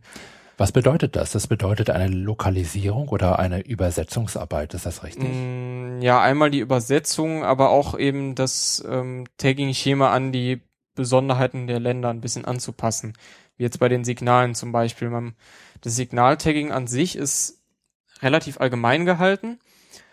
Ähm, man muss das für jedes Land noch so etwas anpassen, damit man genau abbilden kann, was für ein spezielles Signal das ist. Und ähm, das sind eben so diese Arbeiten, die man da machen muss bei den Tagging-Vorlagen, aber auch diese Begrifflichkeiten, die also verbunden mit der Übersetzung, weil es in jedem Land gewisse Bezeichnungen für bestimmte Dinge gibt oder auch äh, manche Dinge, die es jetzt in anderen Ländern gibt, die es in Deutschland nicht gibt oder umgekehrt. Ähm, und deswegen ist es auch relativ schwierig für einen Außenstehenden, der jetzt nicht aus einem bestimmten Land kommt, das zu machen. Also Österreich zum Beispiel hatte ich jetzt selber geplant, das auch nochmal irgendwann zu machen. Das ist halt von der Sprache machbar und von dem Bahnsystem ist es auch relativ ähnlich zu Deutschland aber da hört es dann irgendwie auch schon auf. Also das englische Bahnsystem zum Beispiel ist wieder völlig verschieden von dem deutschen. Aha, was gibt's da für wichtige Unterschiede? Also wahrscheinlich ist es ein Riesenthema, aber ja, da könnten wir jetzt ausholen. Den nächsten Podcast. Ein aufnehmen. Unterschied ist zum Beispiel, dass in Deutschland ein Signal ähm, für den Lokführer anzeigt, wie schnell er gerade fahren darf. Das hängt natürlich damit zusammen, ähm, welchen Fahrweg ähm, für ihn eingestellt ist. Also wenn er an einer Weiche abzweigt, dann darf er natürlich nicht so schnell fahren, als wenn er gerade ausfährt. Aber in Deutschland wird dann an den Signalen nur die Geschwindigkeit angezeigt. In England ist das genau umgekehrt. Da wird dem Lokführer nur die Richtung angezeigt, in die er fährt und der Lokführer muss dann selber wissen, wie schnell er dann fahren darf. Das ist zum Beispiel ein Unterschied. Ja, da gibt's dann noch verschiedene andere Unterscheidungsmerkmale. Ähm, das wäre dann vielleicht etwas zu schwierig, da ja, jetzt klar. noch genau darauf einzugehen. Und wie sieht's aus mit der Schweiz? Sind die, ist es auch ähnlich zu dem deutschen System? Oder ganz mm, anders? Ja, das ist vergleichbar, glaube ich, mit dem Deutschen, aber das ist schon wieder etwas unterschiedlicher als jetzt Deutschland und Österreich. Okay. Wobei ich mich mit dem Schweizer System auch nicht so gut auskenne, also da kann ich jetzt nicht so viel zu sagen. Klar, aber ich denke, was relativ deutlich wird, ist, dass wir es hier mit mindestens zwei Problemstellungen zu tun haben. Einerseits eben die Frage, wie übersetze ich einen bestimmten Fachbegriff in die jeweilige Zielsprache, das ist das eine.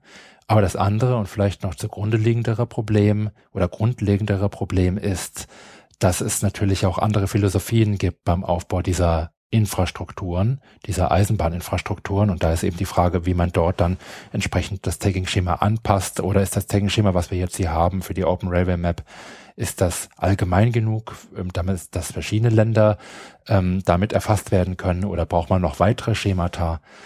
Und so weiter. Also es sind im Prinzip zwei Themenkomplexe. Das eine ist ja, die genau, Übersetzung, das, das andere sind die Konzepte, die unterschiedlichen Konzepte und äh, Philosophien, die dahinter stehen in verschiedenen Das ist dieses Problem bei der Open Railway bei dem Tagging-Schema, dass man einerseits relativ allgemein bleiben muss, um eben das Tagging-Schema möglichst international zu halten, dass es für jedes Land irgendwie anwendbar ist, aber gleichzeitig eben auch die jeweiligen Besonderheiten irgendwie abbilden muss. Also wie jetzt bei den Signalen zum Beispiel. Man muss natürlich in der Datenbank schon abbilden, was das für ein genauer Signaltyp ist in diesem Land, aber gleichzeitig muss es auch noch vom Tagging so sein, dass, ähm, dass die Funktion des Signals raus, ähm, raus sichtbar wird.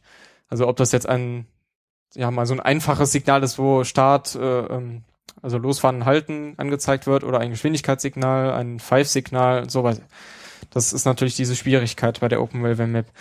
Deswegen ähm, haben wir das Tagging-Schema jetzt auch etwas umgestaltet. Also am Anfang, als ich mit, mit dem Projekt angefangen habe, da war das natürlich nur auf Deutschland bezogen. Und deswegen war dann alles auf einer Seite auch völlig durcheinander gemischt. Dann einmal diese spezifischen Informationen zu Deutschland, andererseits dieses internationale. Und das haben wir jetzt mal so ein bisschen aufgeteilt, dass das Tagging-Schema an sich jetzt international und länderunabhängig gestaltet ist und es zusätzlich dann für jedes Land nochmal eine Unterseite gibt, wo dann diese Besonderheiten in den einzelnen Ländern ähm, ähm, erklärt sind, auch mit Beispielen. Also wir gucken gerade wieder auf den Browser und suchen dort im Wiki nach dem Tagging-Schema der Open Railway Map. Und da sagst du, gibt es inzwischen spezielle Unterseiten für genau, verschiedene Länder. Das finden wir unter länderspezifisches Tagging. Tagging. Mhm. So, und dann gibt es jetzt bisher Seiten für Deutschland, Niederlande und Österreich. Auf den Seite Niederlande ist, glaube ich, noch nicht viel zu finden. Genau. Ja, nun ähm, muss man dazu ähm, sagen, dass diese Wiki-Seite, auf die wir gerade schauen, tatsächlich auch auf Deutsch ist. Ich vermute jetzt einfach mal, dass äh, beispielsweise äh, die Russen, ja vielleicht, ja, dass die Russen das vielleicht weniger verstehen oder die Amerikaner. Ähm, diese Seite ist auch schon übersetzt, richtig? Ins Englische. Vielleicht finden wir dort mehr Links. Genau, die Seite ähm, ist auch ins Englische übersetzt. Genau, die Tagging-Seite für die Open Railway Map. Mm, gibt's auch Nein, das ist jetzt nicht die Tagging-Seite, das ist diese allgemeine Projektseite. Ah, die ist übersetzt. Die Tagging-Seite, die ähm, ist teilweise in Englisch übersetzt. Also da das bedeutet, wir uns auch noch über ähm, Mithelfer freuen, weil die halt relativ umfangreich ist und man da schon ziemlich lange beschäftigt ist. Und dazu halt noch die Schwierigkeit kommt, dass ähm, es viele Fachbegriffe gibt, die es, die teilweise schwierig oder überhaupt nicht ins Englische zu übersetzen sind und mhm. ähm, ja. Das ist natürlich das eine, die ähm, Übersetzung von Begriffen und auch das Übersetzen von Konzepten. Ähm, du brauchst aber noch Unterstützung in einem anderen Bereich, hattest du mir im Vorgespräch erzählt, und zwar äh, bei der Kartenvisualisierung. Da brauchst du nämlich auch ab und an Symbole. Und da brauchst du auch Leute, die ja Vektorgrafiken erzeugen die dann äh, äh, eingesetzt werden können, um beispielsweise Geschwindigkeitsbegrenzungen ähm, als Schild oder als Schilder für Geschwindigkeitsbegrenzungen zu visualisieren. Ist das richtig? Genau. Und zwar ist bei dem Signallayer ähm, sieht man, dass natürlich bisher nur wenige Signale ähm, zu sehen sind, was auch daran liegt, dass ich relativ wenig Ahnung von Bildbearbeitung und ähm, Grafikprogrammen habe. Ähm, deswegen sehen die bereits vorhandenen Signale auch nicht so schön aus. Und da würden wir uns freuen, wenn Leute, die sich mit dem Bereich Grafik äh, ein bisschen auskennen, uns da schöne ähm, Icons zeichnen könnten. Das könnte, das würde dann so ablaufen, dass man Fotos von Signalen ähm, als Vorlage nimmt und die dann als Vektorgrafik dann ähm, abzeichnet. Da hat dann der Michael ähm, Username, ist das Nakana? Wie man es keine Ahnung, wie man es ausspricht. Mhm. Ähm, der hat uns da in der letzten Zeit ein paar schöne ähm, Icons gemalt für die Höchstgeschwindigkeiten, also die ähm, Geschwindigkeitssignale. Die sind auch schon in dem ähm, Layer der Höchstgeschwindigkeiten zu sehen, wenn man etwas reinzoomt. Da sind bisher aber noch relativ wenige Signale zu sehen, ähm, äh, weil er auch nur für ein paar Ziffern die Symbole erstellt hat. Okay. Ähm, also da gibt es noch durchaus Bedarf. Wer sich also für so Grafiken interessiert und grafische Umsetzung oder auch das Vektorisieren von vorhandenem Grafikmaterial, richtig? Genau. Der kann sich gerne bei dir melden. Das klingt doch sehr gut. Es gab in den letzten Wochen noch eine Meldung, dass es Fortschritte gibt bei der Internationalisierung der Webseite selber. Ist das korrekt? Mm, ja, es gab einmal ähm, jetzt ähm, viele Leute, die sich an der Übersetzung der Webseite beteiligt haben aber auch vor ein paar Wochen ähm, wurde die Open Railway Map in einer russischen Webseite ähm, erwähnt und ähm, dadurch äh, war, äh, entstand bei den russischen Mappern jetzt so eine kleine äh, Open Railway Map ähm, Euphorie. Also die Userzahlen von ähm, Usern aus Russland, die sind da jetzt wirklich in der letzten Zeit in die Höhe geschossen. Und ähm, die haben auch erfreulicherweise die Tagging-Seite größtenteils jetzt schon ins Russische übersetzt und sind damit schon weiter als mit, wir mit der englischen Übersetzung. Nicht schlecht, klasse. kann ich denen auch nur sehr für danken, dass sie sich so dafür eingesetzt haben. Hast du Kontakt mit russischen Usern? Haben die sich schon mal angeschrieben? Mm, ja, ein User hat mich schon mal angeschrieben, ähm, ähm, konnte auch Deutsch, also er hat mich auf Deutsch angeschrieben und mich um Hilfe gebeten ähm, bei dem, also beim Entwickeln des ähm, Tagging-Schemas für die russischen Bahnsignale, was wir jetzt demnächst dann vielleicht mal zusammen machen werden. Und dann hatten mich noch ein paar andere User über Twitter mal kontaktiert. Du hast mir auch im Vorgespräch erzählt, dass du regelmäßig ähm, Kontakt mit Mappern hast und mit Leuten hast, die sich mit dir über die Open Railway Map austauschen wollen. Wie viele E-Mails kommen denn da so an jeden Tag eigentlich? Mm, das ist immer unterschiedlich. Ähm, das ist so zwischen drei und zehn E-Mails pro Tag, die mich da so erreichen. Mhm. Das sind dann unterschiedlichste Sachen, also Verbesserungsvorschläge, Fragen, ähm, oder auch Leute, die wissen wollen, wie sie zum Beispiel jetzt das Kartenbild für ihre Anwendung nutzen können. Ähm, da gab es zum Beispiel einen User, der für ein ähm, Eisenbahn-Simulationsprogramm die Karte irgendwie als Hintergrund benutzen wollte, um da Strecken abzuzeichnen und das irgendwie in dieses Spiel zu integrieren und er hat mich eben gefragt, äh, wie man die äh, das Kartenbild da exportieren kann. Ich muss mal neugierig fragen, geht das? Kann man das? Ähm, ja, die einfachste Möglichkeit ist im Grunde ähm, einfach einen Screenshot zu machen und ähm, das als PNG abzuspeichern und dann eben diese Navigationselemente ähm, abzuschneiden. Okay. Da ist dann natürlich die Schwierigkeit, dass man dann auch diesen Hintergrundlayer hat. Äh, wenn man nur diesen Bahnlayer haben möchte, dann wird es ein bisschen schwieriger. Ähm, da muss man dann mit dem Tool BigMap ähm, Ach, experimentieren. Ja. Das ist ja auch schon ein paar Jährchen alt, meine ich. Ne? Ja, aber das mit ein bisschen paar Tricks kann man da auch dann die Open Railway Map drin verwenden. Das werde ich dann vielleicht auch nochmal im Wiki dokumentieren, wie man das verwendet. Ja, ich, äh, du kannst mich gern korrigieren, wenn ich das richtig in Erinnerung habe, zieht sich das Tool verschiedene Tiles, also Kacheln und setzt sie zusammen, sodass man dann am Ende genau. eine große Bitmap-Grafik hat. Man gibt eine, ähm, einen Teilserver an und der lädt dann viele Tiles und baut daraus eine große Karte. Okay. Gut, und dann gibt es ja demnächst ähm, noch ein Treffen der Open Railway Map Enthusiasten, habe ich jedenfalls gelesen im Wiki. Ihr plant ein Mapping-Wochenende ähm, im Juli im Rheinland. Gibt es da schon genaueres zur Planung? Weißt du da schon mehr? Ähm, ja, so Michael, ähm, der hatte vorgeschlagen, äh, mal so ein Mapping-Event zu starten, weil wir ja mittlerweile schon einige Mapper sind, die sich mit diesem Thema beschäftigen und dass man sich eben auch mal persönlich kennenlernen kann. Daraufhin hatten wir dann ähm, Abstimmung gestartet, wann man das machen könnte, wo. Und da hat sich dann jetzt ein Wochenende im Juli äh, rauskristallisiert. Im Juli Rheinland. Da hatten sich dann die meisten gefunden. Ähm, konkrete Planung gibt's da jetzt noch nicht. Das, das werde ich dann mal in der nächsten Zeit dann in Angriff nehmen. Genau, an die Hörer gerichtet. Ich weiß ja nicht, wann ihr diesen Podcast, diese Podcast-Episode äh, euch anhört, aber wir reden vom Juli 2014. Okay, und du wirst mit dabei sein? Ja, hoffentlich. okay, okay. Gut. Du, bevor wir langsam zum Ende kommen, wollte ich dich noch fragen, ob ich eventuell irgendetwas vergessen habe, dich zu fragen. Möchtest du irgendwas loswerden? Möchtest du noch unseren Hörern irgendetwas mitteilen? Ähm, ja, wie gesagt, also würde ich mich sehr freuen, wenn es noch mehr Mitarbeiter bei dem Projekt gäbe, weil das für einen allein oder jetzt, ähm, jetzt zum Beispiel beim technischen Bereich und Renderingsstil bin ich halt wirklich im Moment der Einzige, der daran entwickelt, schon relativ viel Arbeit ist und ähm, würde mich da über Mithilfe freuen. Also wie gesagt, Übersetzungen, ähm, Karten-Icons, Rendering-Stil, da können wir auf jeden Fall noch Hilfe gebrauchen. Wunderbar. Der Aufruf ist hiermit abgesetzt. Also ihr da draußen meldet euch bei ihm. Gut, ich denke, damit kommen wir auch schon zum Schluss unserer heutigen Episode. Noch ein paar Hinweise wie üblich. Die meisten von euch kennen sie bereits. Wie gesagt, in unserem Gespräch, in seinem Gespräch, wie wir es hier führen, können manchmal Fehler passieren.